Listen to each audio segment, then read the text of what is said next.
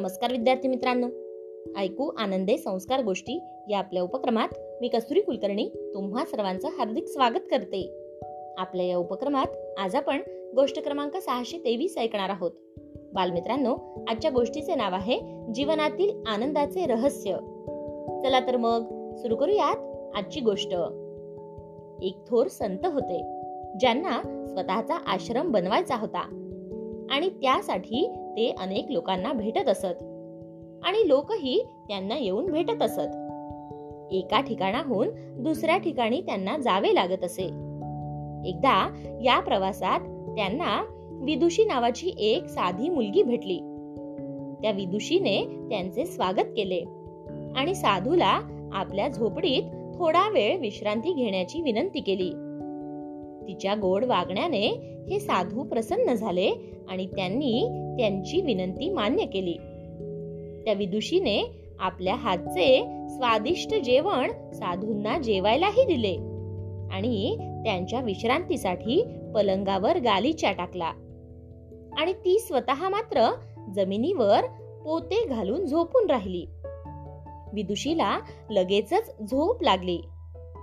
ती शांत झोपली आहे हे तिच्या चेहऱ्यावरील भावावरून सहज कळत होते. दुसरीकडे साधू मात्र खाटेवर झोपत नव्हते. त्यांना दान धर्मात मिळालेल्या जाड आणि मऊ गादीची सवय होती. पण मग ते रात्रभर विदुषीचा विचार करीत होते की या कठीण जमिनीवर ती एवढ्या शांतपणे कशी झोपू शकते? दुसऱ्या दिवशी सकाळी त्या संतांनी विदुषीला विचारले की तुम्ही या कठोर आणि कडक अशा जमिनीवर एवढ्या शांततेने कसे झोपलात? तेव्हा तिने अतिशय सहज उत्तर दिले. ती म्हणाली हे गुरुदेव माझ्यासाठी माझी ही छोटीशी झोपडी राजवाड्यासारखी भव्य आहे. इथे माझ्या श्रमाचा माझ्या कष्टाचा सुगंध आहे. एकदाही जेवण मिळाले तर मी स्वतःला भाग्यवान समजते.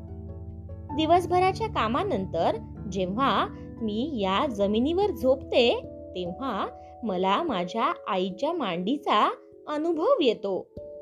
दिवसभर माझ्या चांगल्या कामाचा विचार करून मी शांत झोपते. मी या कडक जमिनीवर आहे याची मला जाणीवही होत नाही. हे सर्व ऐकून संत निघून जाऊ लागले.